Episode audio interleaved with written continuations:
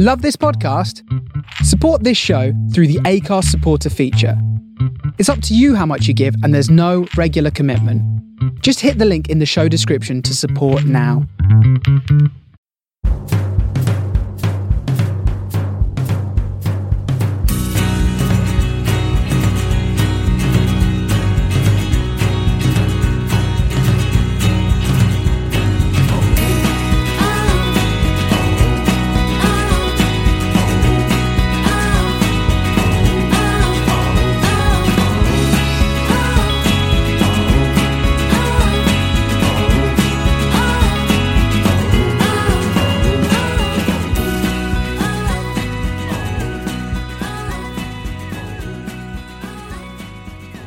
Hello and welcome to the Man on the Post weekend review. We're back after another fascinating uh, international break, and my name's Chris. And joining me this week, I've got Dave.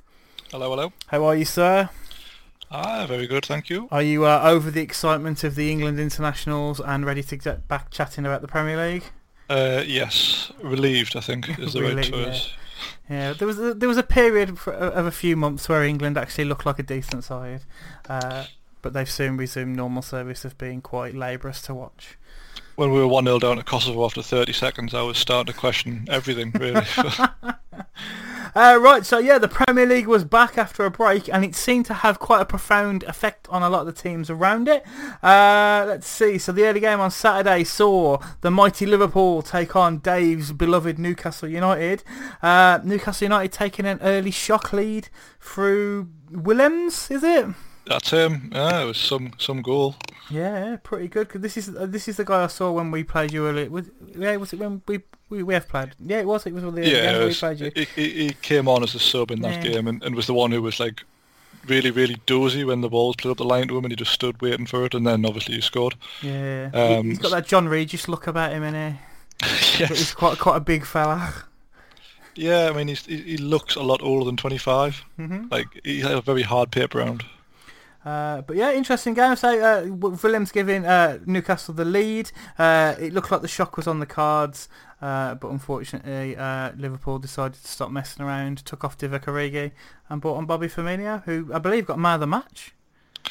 Well, you got Steve McManaman as man of the match, which is a tainted award if ever there was one. but but he, I mean, let, let's be honest, he did change the game, and I just wish we'd injured, you know, pretty much anyone else on the field except Divock Origi, which would have given us more of a chance. Um, so there's been a lot of talk made about. So obviously Liverpool are obviously unbeaten at home uh, for a considerable amount of time. Uh, I think I saw one of your responses on Twitter to this. There's a lot of talk that like Newcastle just don't win at Anfield, um, but who does? Well, this is it. Like when that journalist who I, who I pulled up on it, like he gets on my nerves anyway. So it's like an open goal for me. But um, this is a guy who, when he was working for the local press up here before he signed for the Athletic, which is a, another joke, which we'll move on from. But um, when uh, Benitez appointed Mikel Antia as assistant manager. Uh, one of the he did a, a five things you need to know about Mikel Antia, and one of them was that he's not related to Vurnon Anita, which is funny because they've got different names. oh, excellent. So this is this is the level of journalists we're dealing with here. Uh, yeah, but it, it, I mean, uh, all right, our record at Anfield is terrible, but whose is, like you say, like it's our record at Old Trafford's abysmal. Stamford Bridge, take your pick. Like the reason why the top six clubs are the top six clubs because no one fucking wins there. Like that- you don't need to write two thousand words and ask John Beresford his opinion on why. Like it's it just gets on my nerves, Chris. yeah. What did you make of uh, Newcastle's performance in this game?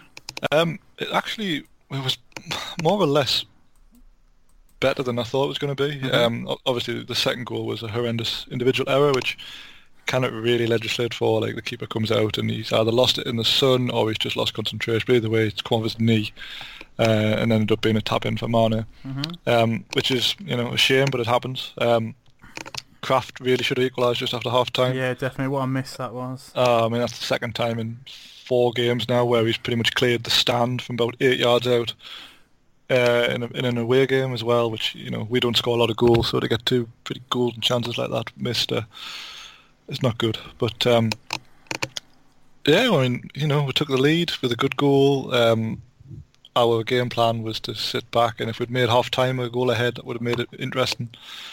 Uh, unfortunately, as you said earlier, I think once Firmino came on, they clicked into gear somewhat at the, uh, at the top end of the field, and our our time was numbered after that. I was really impressed with Andy Robertson, although it's it's very rare I'm not impressed with Andy Robertson, but he had so much space during this game. He's brilliant, and you know Trent Alexander-Arnold gets all this credit for you know getting many assists and having you know a very cultured right foot, but Robertson oh, doesn't get that many less assist, assists and can actually defend, mm-hmm. and I think he maybe doesn't get the credit for that. Um, but you know Liverpool, Liverpool, like we say every week, they didn't even play that well, and they still scored three goals and didn't really look in that much trouble other than 20 minutes when they need to wake up a bit. But uh, it's just what Liverpool do. Yeah, so from the bits of the game that, I've, uh, that I saw, it it seemed like Newcastle were focusing a lot on, on Alexander Arnold because obviously he's, he's, he's crossing, he's he's fantastic. Um, but yeah, Robertson he, he had the the freedom of Anfield and like I think at one point he, he had a shot from like a yard out because he just marauded into the box. yes. You know he he he he was like unstoppable in that game. Yeah, he played really well. Mm-hmm. Um, but as you say, like he's actually got no competition whatsoever because I think Moreno left in the summer. Okay, so unless, I, I, think I remember seeing something about him going, but I wasn't sure. So, so unless they're going to, you know, reprise James Milner left back, which mm-hmm. I wouldn't advise them doing, uh, he's going to play the majority of games, um, which is going to be a good thing, really. Yeah, uh, could have been worse for for Newcastle. Uh, p- penalty, uh, Lascelles' um, wrestling move on on Joel Matip. Yeah, I mean, I still don't understand how it isn't a penalty when they've looked it back. I know there's, there's this legislation which people have been banging on about, which is if it's like a tussle from a corner, it's pretty much a referee's opinion and they won't overturn it, um, which is ludicrous. Like it's, I know they don't want to end up with ten penalties a game, but if you start clamping down on it, then there won't be ten penalties a game. So it was a bit more than a tussle, though, wasn't it? Really, well, exactly. had mean, him had him round the neck. And as well, it was pretty much all one way. You mm-hmm. couldn't. I, I, don't. I was looking desperately for like Matip having hold of his shirt or something, but he really didn't. Like he was just pretty much thrown to the floor. Um, one thing that annoyed us in this game, and which probably a moot point, but um, to, I don't know how much you saw of the second half, but two or three times we pinged the ball in behind, and Muto would come on, was run onto it, only be flagged offside immediately. Now, like you know, maybe three or four times he was offside, but there was once where he was a good yard onside, and he might not have scored. But I thought the idea now was that the flag would stay down until See, I thought this, but then I saw a game a couple of weeks ago where uh, I think the commentators at the time were, were, talking like if the flag goes up, just at least have a crack still. Because if it goes in, VAR will review it. But obviously, if you stop playing, I, I don't think they will. But I say I'm still I'm still unclear on, on what's being reviewed and what isn't, and, and hmm. what they're willing to overturn and what they're not, even if it is reviewed. Well, I thought it was if, if if the liner was absolutely certain he was off, then by all means flag because you know he's definitely offside, but it just seems to be one of those areas that could be very easily cleared up by saying either flag or don't flag. Yeah. So people know what to expect. Mm-hmm. Um, and instead we've got this ludicrous situation now where, you know, he might have gone through and scored, made it 3-2, and then again he might not have, but we'll never know now. That's the thing you'll not know. Uh, speaking of VAR decisions and reviews, uh, Schär's tackle on Mane should have been a bit more than a yellow, do you reckon? Well, he, he didn't give, he didn't even foul him. I don't think got booked um, because. Oh, okay, I, th- I, thought he got a yellow because he. No, yeah. Mane jumped out the way. Um, I mean, had he connected with him, he would have definitely been booked at, at best. He probably would have been sent off, I think. But yeah. uh, Mane did him a favour by skinning him twice, I think, if I remember rightly. yeah. It's the old intent um, rule, though, isn't it? Which we saw a lot of last season.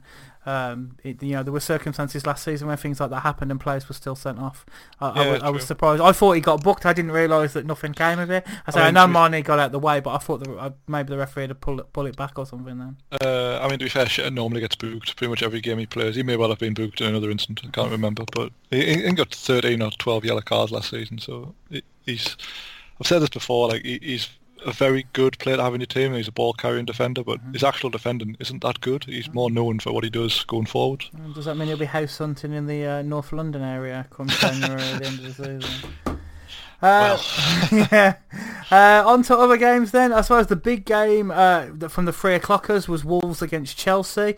Um, Frank Lampard's Chelsea FC uh, coming out 5-2 winners at home to Wolves. Uh, I've seen Wolves fans turning on Nuno. Um, did you see, did you see the guy who, who rang ridiculous. up?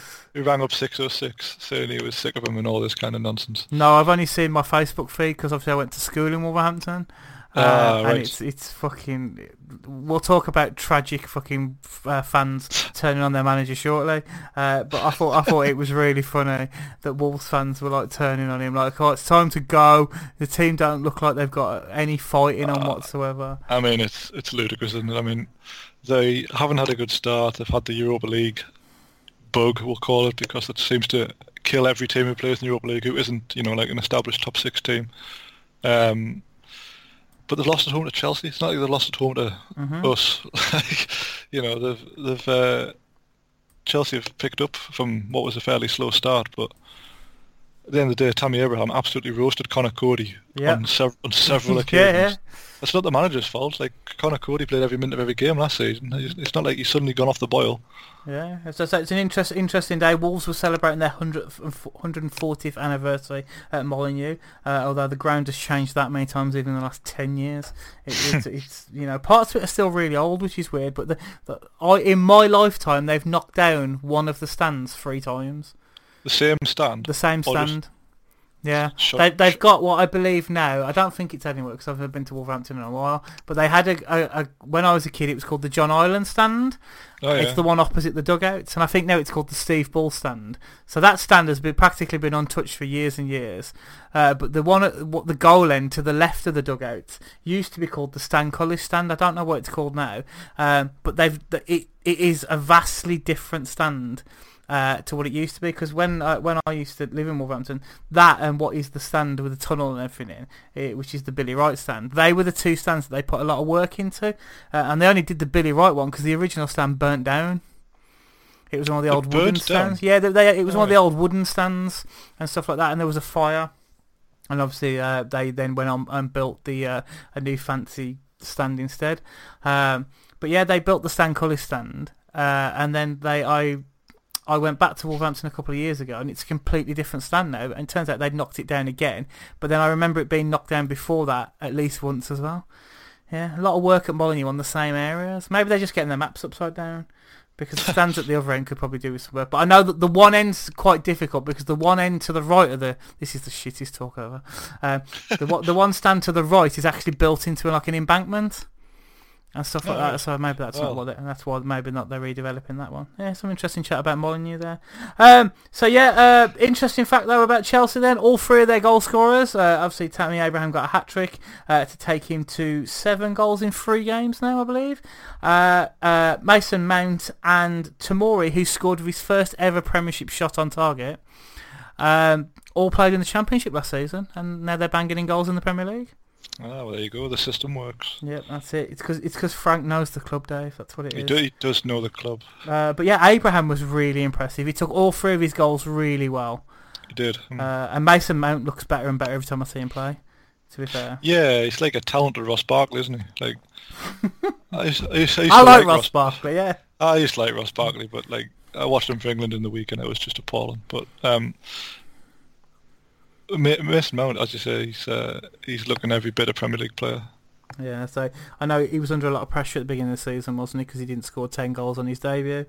Uh, but yeah, he, he he's, he's settled into that role really well. He's also, I think, the first player to score a hat trick and an own goal in the same game. Well, that's the start, isn't No, it? there's a stat for you. Uh, and Wolves' other goal came from uh, Cutrone, uh, who who scored his first goal for the club. Uh, Wolves had chances against Chelsea though. Yeah, that's the one thing you'd say about Chelsea is they aren't uh, particularly good defensively. I think they have yet to keep a clean sheet. I'm not Hmm. surprised with Kepa's handling. Did you see it? The amount of shots he like. Like I think both of uh, Wolves' goals went in off him basically. So the the, the own goal was because Oh, the, yes, the oh. shot the shot he literally just bounced off his hands. It Abraham's hand and went in, and then the the second one literally just fucking he, he couldn't keep the shot out. But he did that a few times. He just he it's like he's got like rubber rubber like padding on his fucking hands. the ball's just bouncing off him. Yeah, he's definitely more of a shot stopper. That's what 72 million gets you. But yeah, I think Tammy Abraham is now the top scorer in the Premier League uh, as well, and it, it doesn't look like it's going to stop. You know, um, this new, more energetic Chelsea, uh, they're looking pretty good to be fair. Um, Willian, I thought Willian was really impressive. Well, Jorginho got his first ever assist as well, Oh fucking which hell! bring, brings him level with Ke- Kevin Pressman on the uh, Pre- Premier League assists tally. Fuck yeah, I didn't even notice that. Uh, Well. to be fair, I didn't even notice he was playing. Um, but yeah, and I still find it really strange that Chelsea's like eighty million pound struck uh, player uh, Pulisic just still hasn't really done anything. Like he, he, it's like he's not there. Yeah, I mean they changed the system didn't they, this week to Mm-hmm. five, uh, five, whatever it is, two, three, I guess you'd call yeah, it. yeah. but, well, I um, say Frank went to three at the back, didn't he, for the first time? Yeah, well, I don't know if that was because they were playing against Wolves who play three centre back, or because they had to play Alonso at left back, who was like a liability. So we thought, well, let's stick another centre back in there and hope for the best. Yeah, But p- definitely. Poor old Kurt Zouma though, it was they, they had a clean sheet when he came on at half time. Oh, what a shame. Didn't last very long, did it? I don't know, Chelsea fans will be ripping him to bits on Twitter then, I suppose. uh, on to ripping to ripping to bits then. Uh, Spurs uh, hosted Crystal Palace at home and absolutely demolished them in the most one-sided performance I've seen in quite some time. But Spurs didn't seem to do that much and still come away 4-0 winners. They scored one very good goal. Uh, I think it was Son's volley on the far post. There was a lot Yep, of pass, yeah, passing and moving I think it was his second, wasn't it? Yeah, Aurier pings at the back post. Um, I forgot Sergio Aurier was even there, to be honest. Yeah, yeah, yeah, be- hasn't played been since determined, February. determined to play everybody there except him, um, who was an actual right back. But you know, Juan Foyth and Davinson Sanchez and Kyle Walker Peters have all had a go. But um, Aurier was excellent. Yeah. Very good. couple of assists. Uh, could probably claim the Van Aanholt on goal. To be fair, he- as well, he can try. yeah, yeah. I, I bet. He, I bet he has tried to claim it. I mean, I mean, to be fair, if Ryan Fraser's claiming that goal from uh, the Bournemouth uh, Everton game, then you know. yeah, I wasn't sure how to note that down. Like, hmm. Like, ah, Delph's put that in his own net. Well, it's definitely not a Delph own goal, so oh, I don't understand. But yeah, uh, interesting enough, uh, Son, I think it was Son's first goal. The second goal was the volley, I think. Uh, his first goal was I, almost identical to the first goal that sc- was scored in that toilet bowl of a stadium. Yes, yeah, it was similar, wasn't it? Yeah, Spurs fans have been going crazy about it, but you know they don't have a lot to cheer about recently. Uh, it's interesting that Spurs won 4-0. Harry Kane didn't score and yet played the whole game, I believe. Yeah, I think he came off like two minutes before the end, but he um, he laid on uh, Lamela's goal. But hmm it's it's funny with Kane, like it, it seems to depend massively on, on the opposition as to how, how much of a goal threat he is. Yeah, I don't think he's done that much this season at all. Uh, he hasn't really. No, Yeah. he's obviously very reliable from the penalty spot, except Yeah, basically. for, for England. But um, he, he seems to bring others into the game quite a bit, which is useful for when you've got Son and Lucas Moura and you know Lamella, whoever else knocking around. So.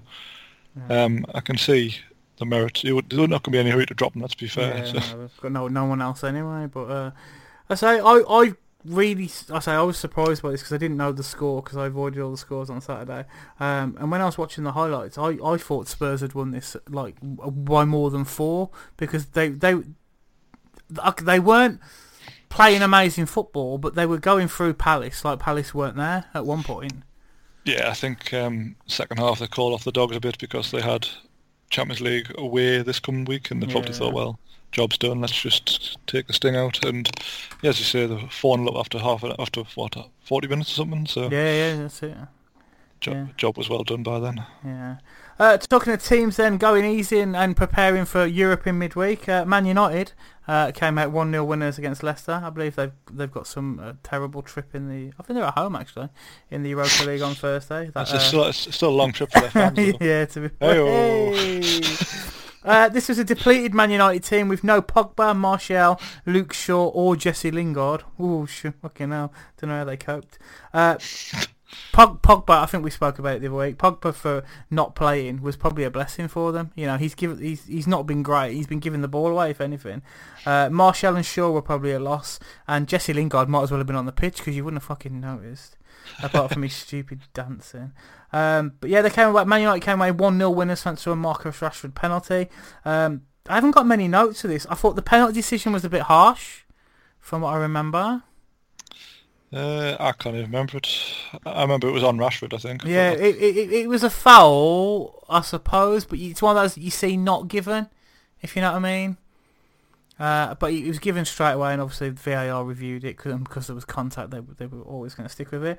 Uh, for, for for Leicester, I thought the interesting thing is that Harvey Barnes, who's been fantastic this season, was dropped for Demarai Gray. it's kind of insulting, isn't it? Really. Yeah, it was really really strange. And and Daniel James, boy, does this boy have a party piece. Like he must be so he's going to be so easy to play against if he continues this. It, I don't know if it's arrogance or something, but all he does is cut in from the left from 20 yards and have a shot with his right foot. Do you think? Uh, did you watch? Oh, you obviously watched Arsenal yesterday. Um, Deulofeu must have done that ten times, maybe more. Hmm Yeah, he does it a lot. It's it's a definite. Uh, as you say, it's very. It should be very easy to defend against, but they keep doing it. Yeah, it's that not to be fair. Those Nike balls are good from a distance and stuff. They do they do move a lot. They they they were they were. I think um, someone from Nike came out. Uh, it wasn't the ball they currently use, which I believe is the strike. I'm such a nerd. Um, but the ball that they've used for the last two years, which was called the Ordem, uh, it was designed to be hit from distance, kind of like Adidas do for the World Cup balls Oh yeah. and, and stuff like that. So it, it, it does favour uh, that sort of player. But you could get a video of Dan Jan, Dan James's shots in games, especially at Old Trafford, and literally overlay them on top of each other, and they'd, they'd be identical. He moves in from the same spot every time. He did it for he did it for Wales as well, didn't he? Yeah, Pretty much ident- identical. Yeah, I'm not taking anything away from him. He's a very good player, but he needs to mix it up a bit because he's gonna get caught out. You know, and he, he he either runs in and takes a shot, or if a player comes towards him, he'll run towards him and win a free kick. it, it, yeah, he- he's just got to be careful. But Ronaldo had a very similar thing when he first started at Man United. He was not he he was like, oh, he's just a one-trick pony. Always does this in a game, and obviously look where he ended up. So you know, maybe it could be a good thing. I think he's just got to be careful. Well, he's um, he's playing well if you take out the the diving out of it. Um, he's pretty much kept Man United going in these Mhm. in these early weeks um, because I think you've reeled off all the absentees there, but they're not exactly queuing up with uh, with attacking players in reserve, are they? Yeah, I say a, f- a few people have uh, controversially spoken out this week, saying that Man United won't win the title. Uh, I don't think there's anything controversial about saying that. To be fair, I'm pretty sure I'm pretty sure Solskjaer could come out and say that. Who put their neck on the line with that prediction? Yeah, uh, Arsene Wenger was one of them. Weirdly, Uh, uh, yeah, came out and said, "Oh yeah, Man United won't win the title." Fucking hell, he, che- he- cheers, Arsenal. he knows all about not winning titles. Hey, Hey, that's two in a row. Um, I um, actually thought Leicester would win this, uh, especially given the absentees, but they were hmm a lot disappointing uh, compared to what I thought they would be. yeah. So considering they've know, been one of the, the better attacking teams in the league, they they didn't offer much. Well, exactly, and it's like a Brendan Rodgers thing where every time you think they're going to take this, step the next level, they just don't turn up, basically. Because they were nothing here, really, and uh, the Man United should have been there for the taking, but I think by all accounts Man United sat quite deep and nullified Vardy. Yeah, Um, yeah, they Vardy had- didn't get much out of the game, did he? I think they blamed it on uh, his relationship with Harry Maguire in one of the interviews I saw. Ah, he knows he runs. He knows he runs fast. Yeah, So yeah, yeah. uh, fancy that. Yeah, it's it's a shame for Leicester because I thought this was a good chance for them to really make a you know a, a name, not a name for themselves, but you know what I mean, to put themselves on the map for the season. But um, they've still got a lot of good players, so we'll see what happens. Yeah, definitely. Uh, on to other Saturday results, then. So that the games get less interesting here for the three o'clockers. Uh, they, there was there was there was some uh, competition for last game on match of the day uh, this this week. Uh, Sheffield United hosted Southampton, uh, and Southampton came came away with one 0 winners thanks to Gine, Gin, Djenepo. Let's say yes. Yeah, yeah, Liverpool star in the making. Uh, a good goal. Good goal. This one. yeah, very the, good uh, goal. He's, he's two got two goals in two games now. Both been pretty good. I think it's what, like a slalom and run, wasn't it? yeah, but you know, it's those overlap, overlapping centre backs, isn't it? You know, you get at them like that, it's you know. Uh, going to be a thing. Uh, McBurnie had a goal dis- disallowed. Um, I, I've seen a lot of comparisons uh, towards uh, one of Bournemouth's goals on Sunday, uh, especially on Sky. Sky ragged this to death uh, because it, it went across goal, and I can't remember his name. Engels, is it? Oh yes. yeah. Uh, w- apparently, he, you know, it went, it went past him, didn't touch the ball, um, and went to McBurnie on the far post, who, who slotted it home, but it was disallowed because obviously Engels was offside and Oh, interfering with play it's- by oh, throwing it was- it was John Egan. That's who I'm Oh, thinking of. Egan, that's it, Yeah. that's it. I knew it began with EA. Um, but yeah, he, he, threw himself at the ball, and I've, I've, seen people arguing he wasn't interfering with play, um, but he was because he threw himself uh, at the ball. He 100% was, and the difference between that and the, I assume the, the Callum Wilson Callum Wilson's first, yeah, is that the ball was 10 miles over Callum Wilson's head. So. yeah. Yeah, a, a, a, strange one. Um, uh, Sheffield United probably could have had a penalty for handball. Um, yes, they probably should have done, but if it didn't get turned overturned on, on uh, VAR, then yeah, it was a strange one. Uh, Billy Sharp was also sent off, uh, which it was kind of a shock when I first saw it, but yeah, then when you see the tackle, you're like, oh, it's a straight red, isn't it? Yeah, so your mate Troy Deeney was doing this game on oh, Saturday. Yeah, yeah. He, he, saw nothing wrong with it. A bit, a bit of bants. Uh, more or less, yeah. He said it was never a red card. Mm, so, so when I saw it back, I was like, well, his foot is high. Mm-hmm. He hasn't caught him full on, but as you said earlier, it's kind of like the whole intent thing. Like he got him with a toe, which is probably enough. So it was a red card for me. Yeah, anyway. that's it. He, he, his foot was high. He was out of control, basically. Um, but yeah, and the other thing is, I think Chris Wilder is the English fucking Mourinho. So I know, I know his team have lost, and but they've lost to a decent Southampton side through a decent goal. To be fair, that would you know he just wasn't happy at all. Just literally, he laid into his team in his interview and stuff like that. So you know, he, he sounded like a six oh six caller. Did you um, see the headline today that the Saudi Arabian guy has won? Yeah, the ownership the battle. battle. Yeah, yeah, it's, it's absolutely ridiculous, isn't it? That what's been going on. So what does that mean then for, for them? Anything? Like... So basically, Sheffield United, have well, up until today, were co-owned. Uh, the club got into trouble a few years ago, and this uh, Saudi or whatever they are uh, group came in and they bought the club for a pound. Nice. Uh, well, they bought 50% of the club for a pound because uh, I believe McC- McCabe wanted to keep some kind of hold on him. And I think it depends on who in Sheffield you speak to as to how much of a nice guy uh, Kevin McCabe is. Uh, Some some some fans absolutely love him. He's like, oh, he's the Jack Walker of our club. Uh, some people absolutely fucking hate him, and he's the George Gillett uh, of the club. Um, uh, so basically, they came in, they rescued the club by put, paying a pound and promising to invest into the team. Uh, over the next three years, well, into the club and whatever. And they've done that, and obviously Sheffield United have gone from strength to strength. Uh, but then there was some kind of, of falling out, and, and McCabe has done all he can to try and discredit the the, the, the, the, the his co-owner basically to the point where there was a story that the money that this guy had came from Osama bin Laden. Ah, right, okay. It, has gone all the way from there. Look, he's come out in interviews. He said, "Look, this guy hasn't got any money. Uh, he was asked. He's, he's not. He's still he's still going on now, saying he's not a proper person to run a football club." Um, but yeah, he was like, oh, he was supposed to come up with like half a million pounds to help out with something. The money never appeared and stuff like that. He's literally just done nothing but slag him off. Now, I don't know how much of this is true and whatever, but it, it was it was all it seemed to be all a bit much. It kind of went under the radar in the news though, because yeah. obviously it was Sheffield United. Uh, the story was they were getting promoted. Oh, basically. right. uh, and you know that's all that all was focused on. Uh, Chris Wilder almost left the club in the summer because of it. Apparently, it had effects on obviously transfers and stuff like that because you know there's two owners are fighting over the club. No one's putting money into the club because no one knows who's going to own it. Uh, I thought the interesting thing was so what's happened now is the McCabe has been told by the court he has to sell his stake, 50% stake in the club, to the other owner for £5 million, which is way under their market value. You know, that, that value is a Premier League club at £10 million. Like, I'd be running to the bank for a bank loan, and they'd probably give it me if I could go and say, I can buy a Premier League team for £10 million. Um, yeah, it's mad, that. Yeah, apparently in court it was... Uh, McCabe's solicitor went through uh, like five situations, uh, and two there, there was either party will buy the club for five million pounds off the other. Uh, either party will buy the club off the other for market value.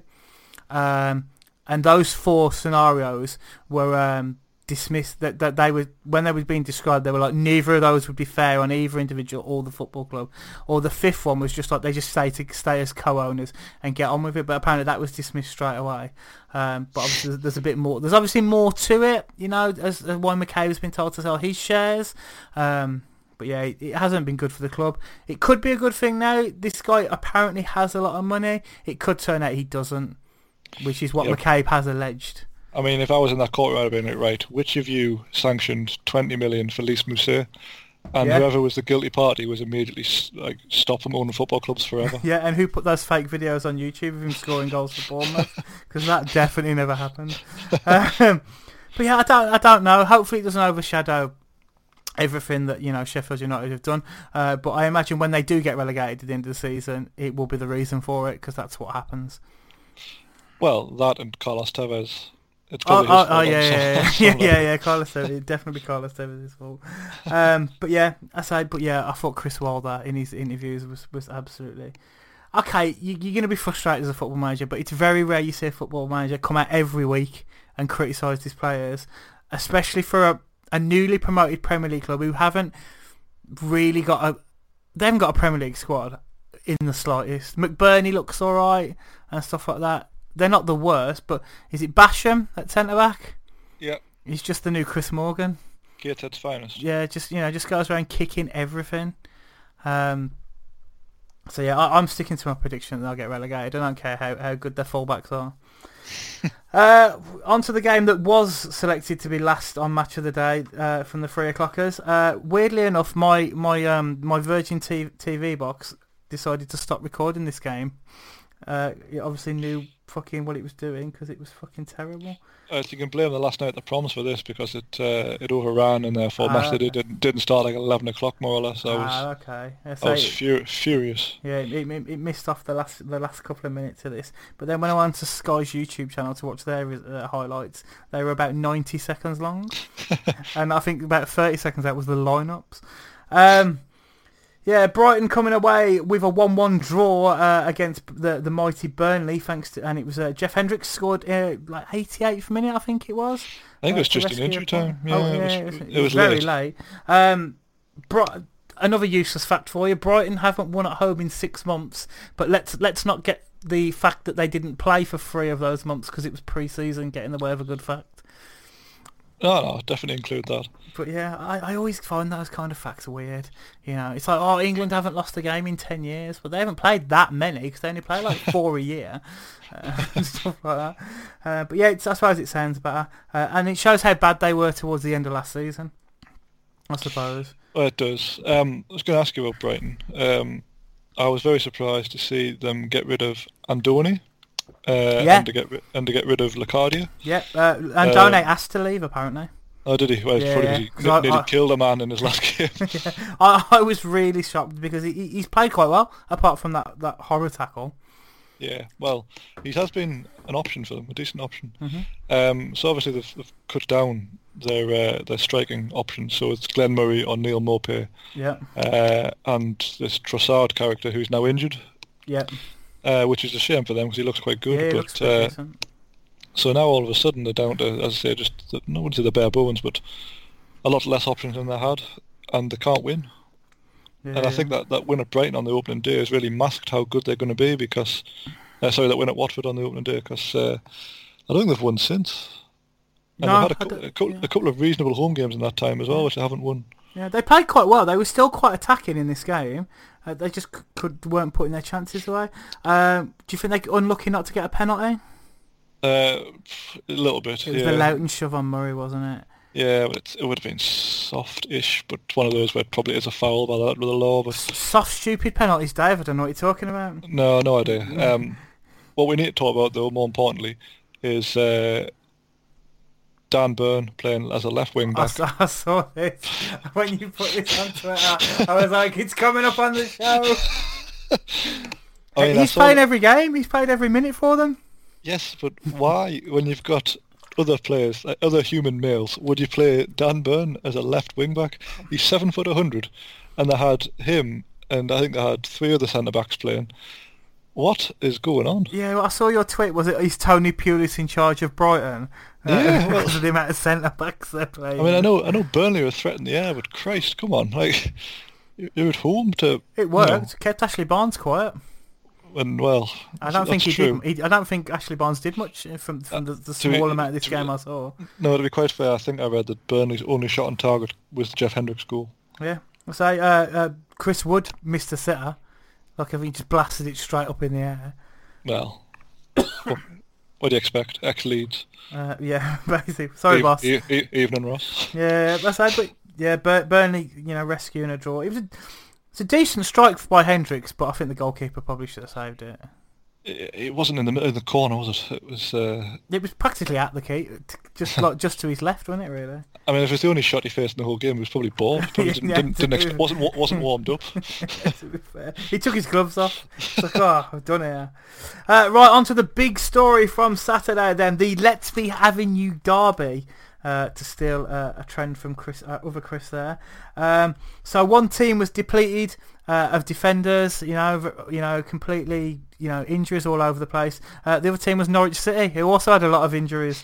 um, they're going to make me eat my words, aren't they, Norwich, this season? I, every week I'm like, how long are they going to play this counter-attacking football before? And I'm, think, I'm pretty sure we've said until they come across Man City, who absolutely spanked them. Uh, but yeah, Norwich, the sh- the shock of the season so far, coming away 3-2 winners at Manchester City. Uh, I think, that, were they they were 2-0 up at half-time? Two one. Uh, Aguero scored like right. Oh, on, I thought he scored right on the- after. Oh, okay. uh, it was right on the stroke of half time. But I mean, let's say, be fair. Like Norwich deserved to win because you know they, they scored three goals, three decent goals. they were um, they were really good, but- to be fair. But Man City, if they're going to go through six months with Otamendi and Stones as centre halves, they they are not going to retain the title. Well, they, they don't ma- they don't really have much choice because they I don't mean- have any more centre backs.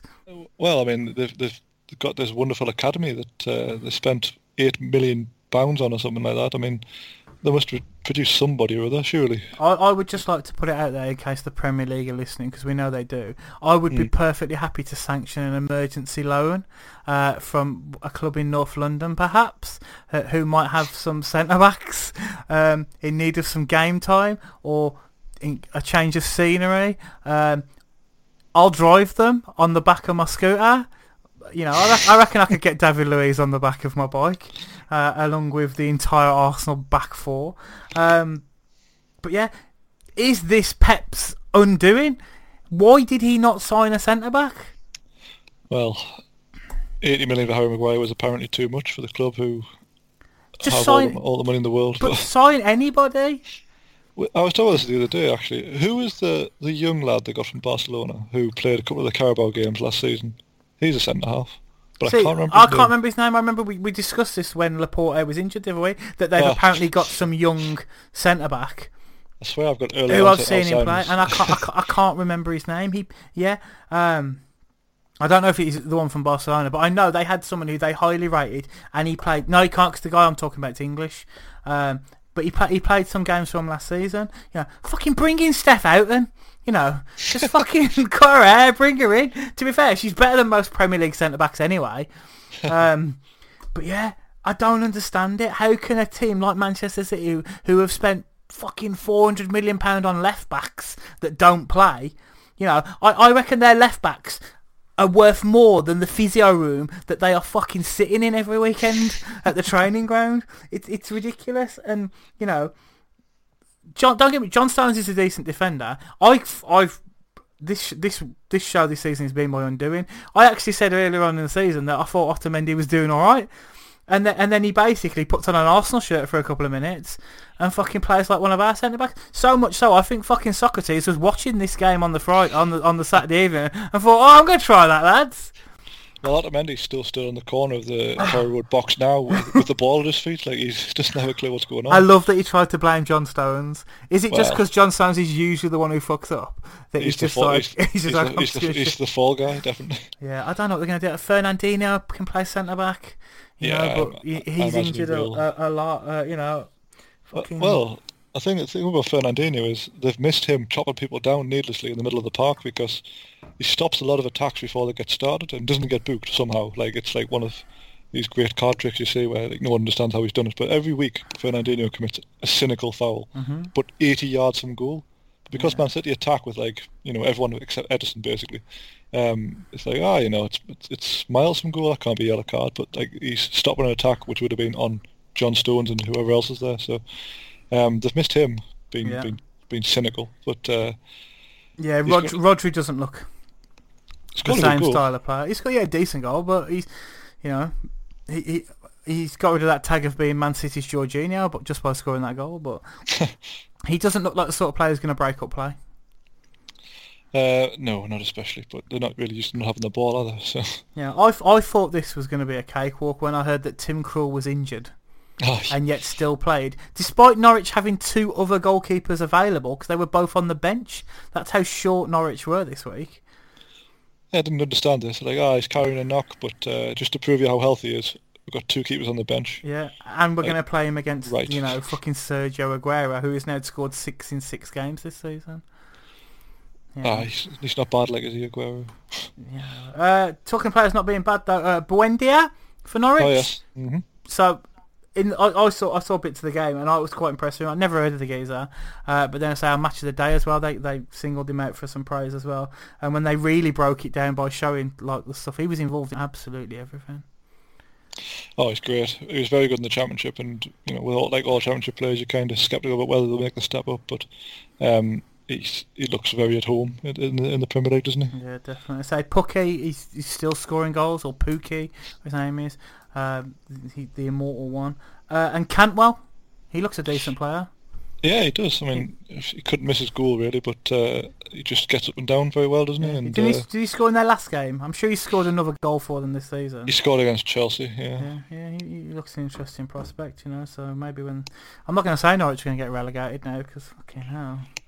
Well, they've Yeah. proved they can take take on pretty much anybody. Um, I mean, I think they will get some hammerings at some stage, um, but maybe not at home if they're uh, taking down Man City. Yeah, so really impressive. They they stuck to their game plan, played the same way they did in the championship.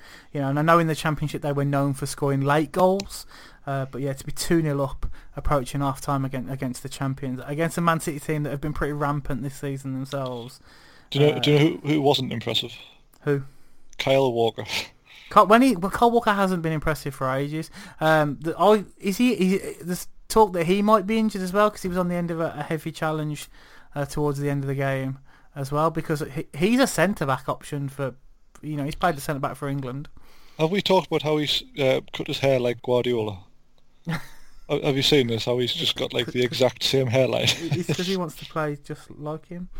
Um, uh, needs to start practicing then. there, there seems to be a thing about England right backs just, you know, being all right for a bit and then not being very good anymore. Uh, although Kieran Trippier is doing all right since he went to Spain, I suppose. yeah, well, Uh, but yeah, so that's Saturday's games out the way. Uh, Man City will bounce back, I imagine. Um, but you know, Norwich really, you know, putting the flag out. I've also just realised I was going to talk about Aston Villa, and then I realised that they haven't played. I realised they're playing right now, and I haven't got the game on. It's nil nil. Uh, it's about to be half time. The most interesting thing that's happened is uh, oh, yeah, good save. Um, El Ghazi and uh, Mings had a bit of a an argument, despite being on the same team. You, And would, you uh, wouldn't fucking argue with Tyrone Mings, would you? well, El Ghazi stuck his nut in, stuck his nut in on him, and uh, Hit him on Yeah. the waist. well, uh, I mean, I haven't got the sound on, so I don't know if they're just ma- making a, a meal of it. But uh, nothing happened. It's Birmingham. He's probably saying hello to him. Ah, perhaps, yeah. Uh, right, on to Sunday's game then. So all the entertainment, well, actually no, not all the entertainment. Uh, most of the entertainment could be found at the Vitality Stadium. Uh, is it still called that? I believe so. I think it is, yeah. Yeah, they put another 50p in the meter so they can keep the naming rights. Uh, this fixture apparently averages at least four goals a game and didn't disappoint. Uh, Bournemouth coming away 3-1 winners against Everton. I was quite surprised at this result, to be fair. Um, I think we, again, have spoken about how well Everton are doing. Uh, but yeah, uh, Callum Wilson scoring twice. Uh, one goal we mentioned earlier on, his first, uh, where there was arguments of him being offside because he watched the ball go over his head. Um, uh, Dominic Calvert-Lewin got uh, who su- was a surprise inclusion in the team. It's fair to say. Uh, you know, 27 million pound Moise Kean or Kean uh, was dropped to bring him on, uh, but you know he scored. Uh, and then Ryan Fraser with a totally meant it, totally claiming it free kick to. To give Bournemouth the win. Wilson did score a really good goal for their third, though. Yeah, I mean, you know what you're going to get with Callum Wilson. I mean, Everton's defending was atrocious for Mhm. pretty much every goal. Um, The Michael Keane effect. Michael Keane, like he's had a bad He's week. not had a bad. He's not had a good. He, he had a good start to the season. Everton's defence had looked did, pretty solid. yeah. Uh, yeah, and then he went to go and play for England, and he's yeah shocking week. But I mean, it's, it's weird, isn't it? Kurt Zouma's made Chelsea actively worse, but he's also made Everton actively worse by not being there. So can't win that boy, can he? Uh, but yeah, uh, so the, the the offside argument was absolutely ridiculous. Uh, Lewis Cook made his return to the side after nine months out injured. Uh, didn't look like he'd been away. He was No, fantastic.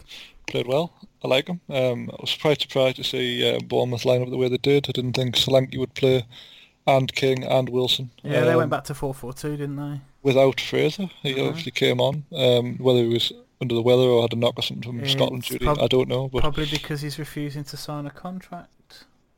Oh, is he? Yeah, he's out of Uh, contract at the end of the season and refusing to sign. they- They've been offering him a new contract for over a year now, um, and he's just refusing to sign it. Obviously, after the Arsenal interest in the summer. Um, So he'll sign do it. yeah, he's like fucking hell. Yeah, unless he can play centre back, I'm not really that interested in it. No, fair. Um, but yeah, so there's, there's talk of that. The, Harry Wilson uh, didn't start as well, who again has had a good season, but he's been in in and out of the team for them. Oh, I, th- I thought he did start. Or maybe he did. I swear I heard that he didn't. I can't remember now. Apologies. Uh, one f- the, the, the, one of my main notes that I've got written down here, right, was the um. So the vitality, we've we've we've had a few jokes at its expense a few times, right? So its capacity is like ten thousand and something, right? Why are the hell are there empty seats in a ten thousand seater stadium in the Premier League? Okay, I know it's a Sunday afternoon on the south coast, and I know the game was on telly. But if you can't sell ten thousand tickets, you know, a, a you know, a, a Bournemouth team that are doing pretty well, they play good football, playing an Everton team that are doing pretty well and playing good football. I, I, fi- I find it absolutely shocking that there are empty seats in the stadium. No, I can't even offer you an explanation. I think. I mean, I don't what the, what the population is in Bournemouth, but uh, I would have thought they'd be able to sell out that stadium. Yeah, you know, and I imagine seats cost about as much as a hot dog right there. uh, and stuff like that. But yeah, it's you know, don't concentrate on painting stupid murals of your players on the walls. Concentrate on selling on selling tickets. It's I find it really strange. That if, I'd understand if it was like even twenty thousand. You know, you, you see like the likes of Burnley and stuff like that, where there's empty seats. The Etihad has this problem, you know, but that's like a what a 50, 60 seat uh, capacity stadium. I find it weird that a 10,000 seat stadium has fucking empty seats in it. You know, there are teams in the championship, there are teams in League One with bigger stadiums and, and stuff like that. It's really, really strange. Uh, but I suppose it explains why they've never been in a rush to in- improve it. Yeah, I've never noticed that that was a thing before. You know. Um, second goal, no goal. Uh, oh, yeah, 100%. I, I still don't really understand how it wasn't an own goal. yeah, so didn't want to ruin Fabian Delph's day. I thought he was going to get sent off. You know, a match a day highlights someone for like a getting a yellow card.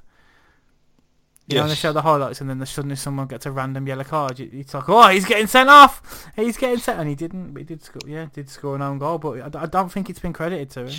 no, it's gone down as Fraser's. I mean, I guess it technically it probably would have been on target, but like realistically, it was wasn't exactly powerfully hit. I would have thought it would be easily saved, but I guess that doesn't really take into consideration. Yeah, definitely. Uh, but yeah, Bournemouth coming away three one winners. Uh, you know, uh, but I don't get what was happening with Everton's selection. You know, Calvert Lewin. You know, he had that chance where uh, he went one on one and just couldn't get to the ball before the, Ramsdale came out and, and claimed claimed Yeah, it yeah. basically. You know, but I don't know. He's he's all right, but he's he's. I don't think he's. I don't think he's a lone striker. You know, and they spent twenty seven million pound on Kean, who you know who's doing all right. He's he's got to settle in, obviously, but bringing him in and out of the team isn't going to help. And I think I think playing against someone like Bournemouth, who are a bit shaky at the back, you know, um, probably would have been good for him. To be fair. Possibly, yeah. I thought it was odd that uh, he made the switch. I don't know if Kean had been away with Italy, maybe. I, I didn't really follow that at all, but um, I don't see the point, as you say, in spending 27 million on someone to put them in and take them out. I mean, as you say, Bournemouth, the type of team Everton should really be beaten. That's the thing. think. You'd be disappointed when you see Calvert Lewin's name in on the team sheet ahead of you, though, wouldn't you? Oh, I'd be devastated. I mean, he, he did score, like, in fairness. But yeah, Um, and he took his goal really well. But uh, I, I, st- I say I, I don't get what he offers over other players. I imagine further down the line he'll be a very good, uh, you know, a very good player. I think even Alan Shearer and Ian Wright said it on Match of the Day. Like they were like, why did he start? He's he's he's not a starting striker for me, not on his own. Uh, Hmm. Anyway, you know, I, I say Richarlison had a really good game out on the right. I don't know if maybe the game plan was, you know, to whack crosses into him. I say Nathan Ake was back at centre back um, for Bournemouth. He's obviously not the tallest. I suppose that might have been the game plan uh, and stuff like that. But Can you explain to me why when Bournemouth win a corner, they send up all their centre halves and then play it short and, and mess it up, and then f- from the resultant throw-in, Steve Cook hoys it long into the box. Like, why not just put it in there in the first place? Yeah, as I say, maybe they got no one who can actually cross the ball that far. You know, uh, the only other thing I got to say is so Josh King had a really good game in this. Uh, he, he's severely underrated, isn't he, Josh King? But it's knowing what sort of player he is. Like, is he a striker? Is he a winger? Stuff like I think there's times like in this game, even he even when he was running with the ball, it's like sometimes you didn't know what he was going to do. He was excellent yesterday. Yeah. Um, I didn't really fancy him out on the left, but he uh, was actually quite clever because he had the pace on Seamus Coleman time and time again, who I thought Mhm. looked uh, quite off. off a bit older than normal yesterday. Yeah. Um, I guess he is getting on a bit. He's had injuries, but maybe Josh King was just very, very good. Yeah. I say he left. He left him. Left him a few times. Uh, and the only other thing I got about Josh King is so it was him who pulled it back for Callum Wilson to score his first goal. I still maintain that he didn't mean it. Oh, definitely not. He was He, trying. he- he was trying to steer it home, wasn't he? And he just Yeah, completely couldn't get his body around the ball. Oh right, here we go. oh, well, I'll tell you what. let- Let's do the easy bit first. okay. Um, Quique Sanchez Flores back at Watford. Yeah, the Did you see that? Did you see that coming? old new manager bounce. No, because he didn't leave under good circumstances, I believe. I, I vaguely remember him leaving, and the Watford fans being happy to see the back of him because they'd become very, very dull to watch. Yeah, and I believe a few of the players spoke out against him afterwards, including Holebas. Yes, I Who saw that played made up. Yeah. Yeah, yeah, inter- interesting one. You know, I remember seeing uh, like when this news was announced in, in our uh, WhatsApp group. You know, everyone was like, "Oh, new manager bounce," and I was like, "Well, it's not really new manager, is it? When it's uh, you know the, the same guy coming back in." Um, but yeah. Oh, I don't know where to start. First off, we were fantastic. Well, not fantastic, but we were pretty good. Well, we played ideally like an away side should, soak Yeah. up the early pressure and then just you know score on the break. Yeah, uh, Um, so came back into the team, was given the freedom of Vicarage Road to start with. Well, he's needed a big performance, and he nearly got it here. As you Mhm. say, he kind of got a half out of him, and then like the rest of his colleagues, just didn't bother playing in the second half, which was a bit of a shame. Yeah, it was ab- absolutely ridiculous. Uh, I say, uh, Aubameyang gave Arsenal the lead with with quite a decent finish. Uh, to be fair, uh, to be fair, his second goal was pretty good as well. Uh, before the fucking circus arrived. Um, oh, we'll talk about the first goal quickly though. So for um, Arsenal, obviously Aubameyang um, sc- scored. There was talk of Kolasinac fouling. Uh, I don't, uh, Will Hughes, I believe it was, who obviously man, look at the man who's allergic to sunlight. Uh, so fucking Kolasinac coming anywhere near him was obviously going to put him on the floor. Um, but yeah, do you see the foul? Do you think there was a foul? Um, the foul. Oh, on the first goal, you mean? Yeah, yeah, yeah. Kolasinac basically won the ball off Will Hughes and he fell over. Yeah, I don't think it was a foul. No, I think it was. No, I didn't think it was, but uh, Watford fans were furious about it um, and stuff like that. Um, but yeah, Arsenal raced into a 2-0 lead. Probably could have expanded it. Aubameyang had quite a few chances, I say. Uh, and Özil, the balls they were putting in were, were, were great. Just, you know, couldn't get on the end of them. And then, arguably, I think he was probably one of Watford's best players, Tom Cleverley. He was very good. Yeah. He was very good. I think this is one of. He's only just come back from injury himself, hasn't he? Um, was literally gifted a fucking goal in. And the best thing is, this wasn't the first time this had happened in the game. So this whole playing out from the back thing, we struggled with it last season, and we're struggling with it again this season. And yeah, Sokratis literally just gave the ball to Cleverley and he slotted it in. And I say, if it hadn't have been for Leno, this would have been the third one of these that had gone in. it was absolutely shocking. It's just it was madness, wasn't it? To be two 0 up away from home. He did it once, well, a couple of times, got caught a couple of times, you know, conceded throw-ins in the final third, this kind of thing. And you're just thinking, just clear it, just have a have a sensible ten minutes, Ca- uh, cool Watford off because they obviously come out from the second half absolutely you know, raging, trying to get a, trying to get back into the game, trying to impress the new manager. And instead, he just thought, you know what, Will's going to keep doing this until we concede. Mm-hmm. And all right, Deulofeu gets a touch on the on, on his clearance, it falls it Cleverley, and and that's you know back in the game. But you just you continue doing it, and it, Yeah. all all composure had gone. Um, even when you got the ball towards the end, everyone was that knackered for some reason from from from I don't know watching. Even the substitutes who came on looked knackered when they were running forward. it, it didn't make any sense, did it? Like No. literally, like most of your forwards had watched this, spent most of the second half watching your defenders pass the ball to play, Mhm. and that seemed to tire them out. it was Yeah. very odd. absolutely ridiculous and it's it's strange so um we'll get the, the the match stuff out of the way quickly. So uh the Watford's equaliser in like 82 minutes was thanks to a, a David Luiz special as it's becoming known. Uh, I believe this is four ridiculously stupid penalties in four games for Arsenal now. Not all by Luiz. He is responsible for 50% of them though. Uh, but obviously didn't want Granit Xhaka to take all of his fucking highlights. Now I stood up for Luiz this season when we signed him. I quite like him as a player. He's a very good defender on his day and he offers something different with his ball playing skills which I think fits into our system quite well but Jesus Christ, this was the most ridiculous. Like, I'm a 38 year old fat man, and I wouldn't make that kind of tackle in five aside.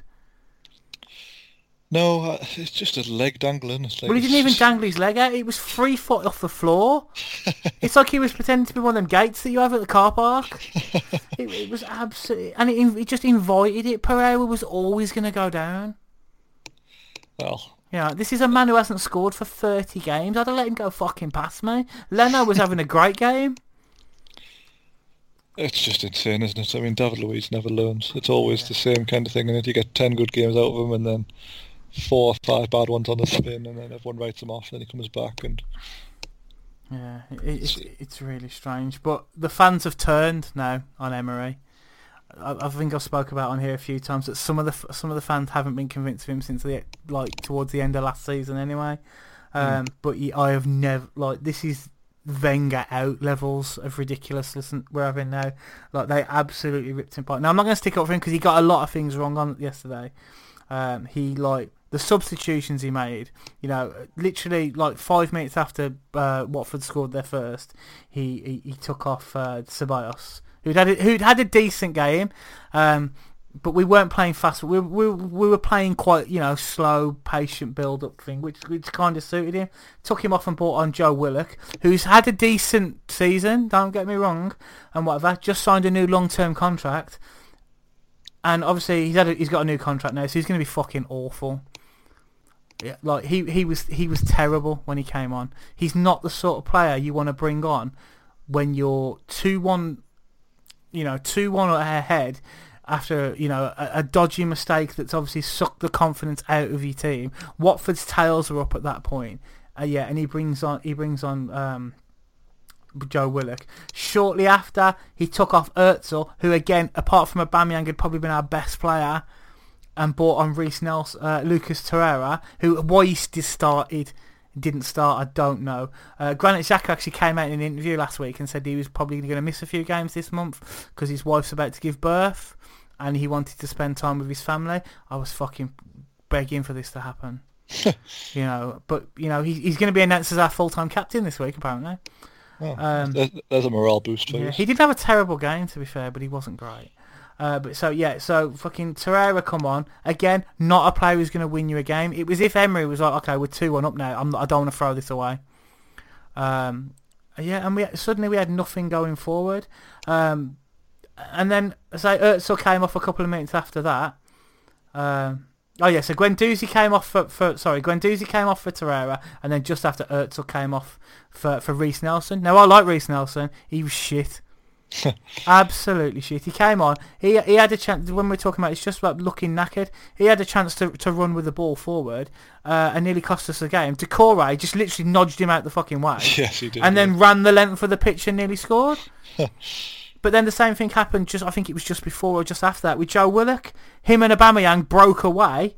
Aubameyang had no one near him. All Willock had to do was pass the ball to him. He had three opportunities to play the ball to Aubameyang in his favoured part of the pitch, and he didn't take any of them.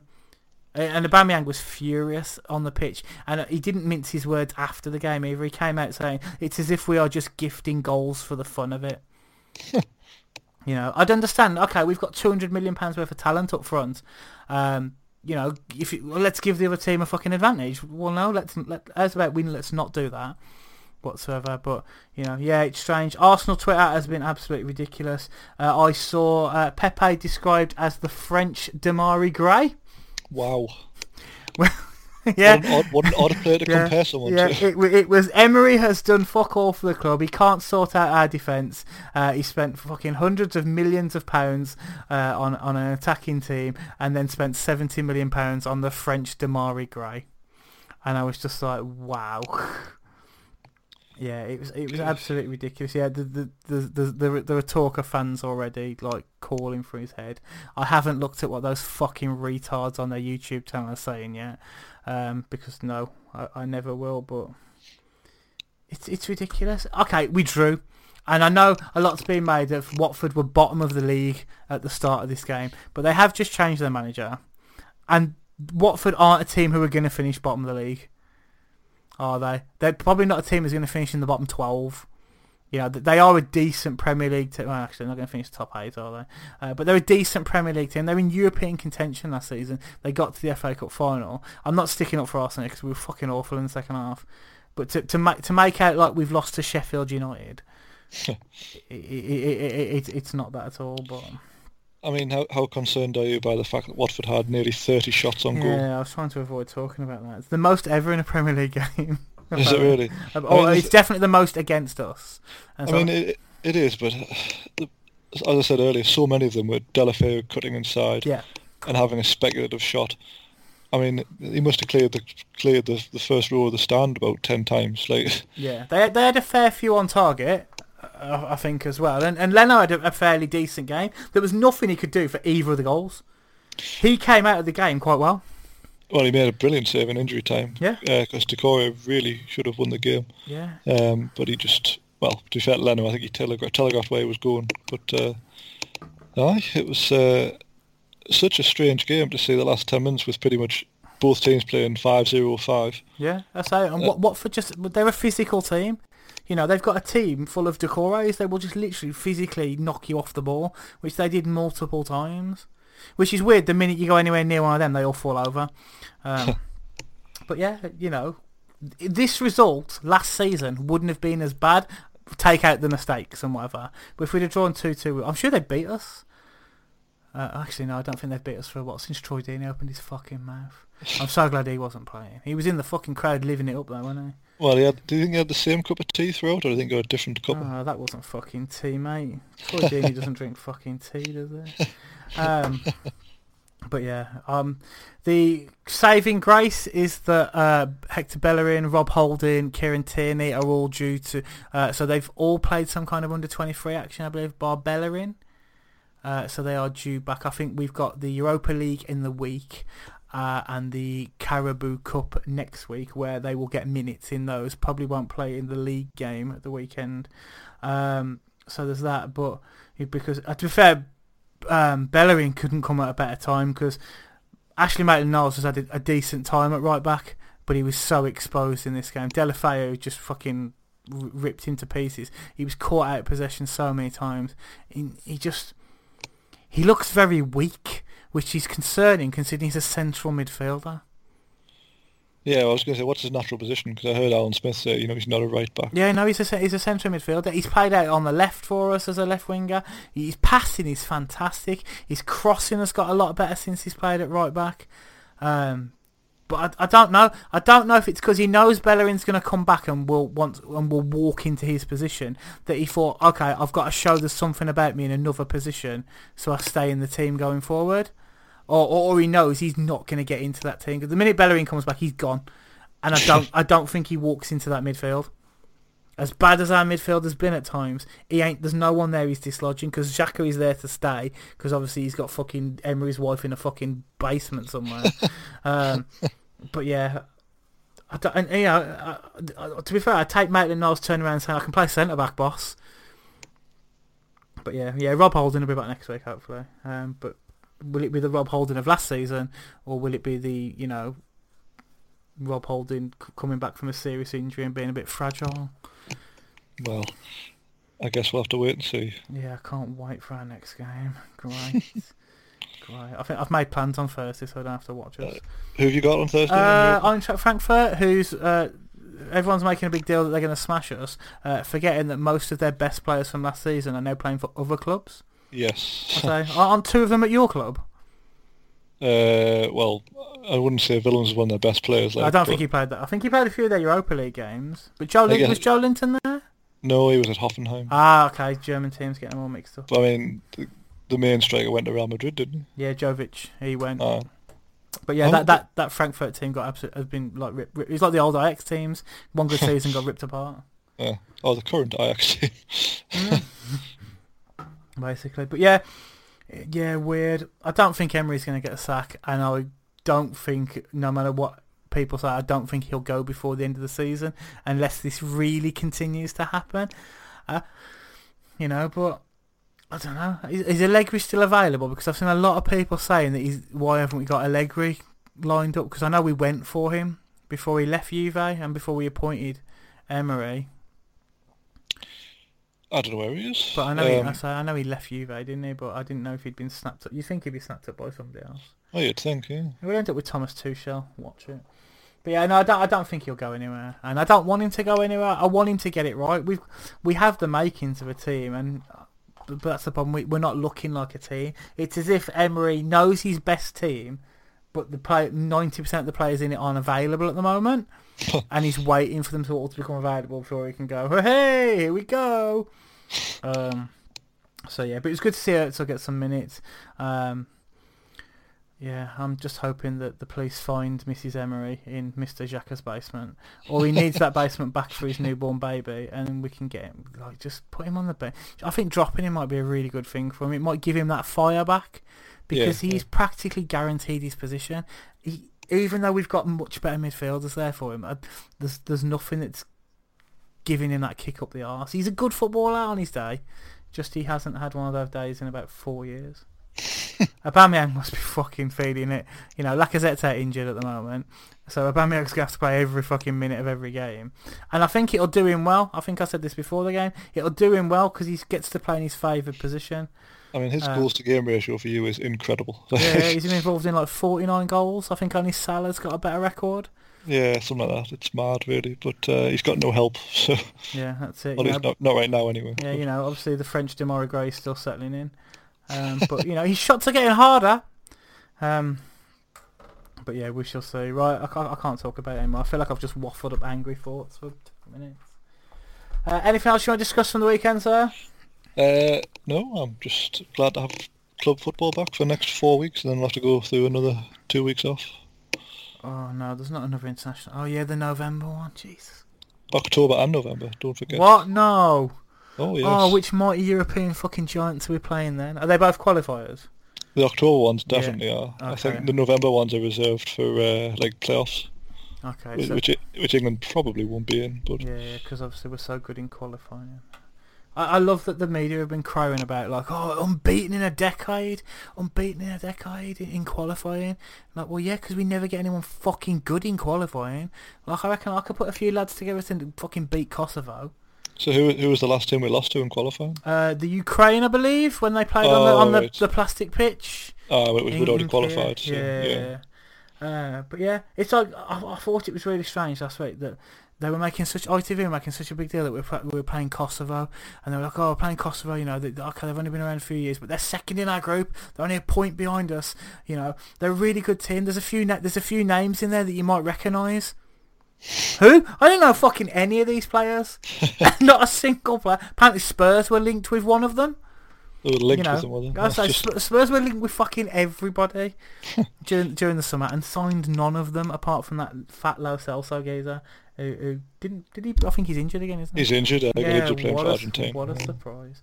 Um, but yeah, so yeah, c- can't wait to watch us play. Fucking, I can't remember which other shit ass fucking teams are in our, in group. I think we've got Bulgaria and maybe mm, maybe Montenegro. maybe Montenegro again, or Oh, you know, more, someone Har- else. more Harry Kane penalties coming right up, please. Well, hopefully. Right, that is it then. Uh, Dave, please pimp your stuff. Uh, you can find me on Twitter at cm9798 uh, and the blog website is cm9798.co.uk. Excellent, thank you. You can find us at Man on the Post on all of the social media things, the Twitters, the Facebooks. Uh, come and join our WhatsApp group; it's great fun. Uh, uh, yeah, hey, Mighty Leeds won uh, this week thanks to Eddie Nketiah uh, coming off the bench and changing the game. I'll give him a shout out just for that. Um, is there a clause we can terminate his contract and bring him back to the, the club, please? Uh, and Kenny, we have a couple of your centre backs at the same time. I take Pontus Jansson, although he's at Brentford now, isn't he? God damn it. You don't want Pontus Jansson. I mean, Our only our only other thing is if we get another injury, is Mustafi gets his boots back. Yeah. I mean, where, where's Calum Chambers gone? You never had any of this shit when Calum Chambers was playing. Fucking hell, that, that that's where I'm ending the show because that, that that's fucking that's how fucking bad it is. I like Cam Chambers, but yeah, I don't think I'd ever heard that statement from anyone. You never had all this when Calum Chambers was playing. Right, that's it. Thank you for joining me, Dave, No, thank you. and thanks for listening. Bye bye. Always forget, never forget. Ah, always remember your man on the post. Sorry, Ross. Boom. You threw me that Calum Chambers thing. It was a seamless end.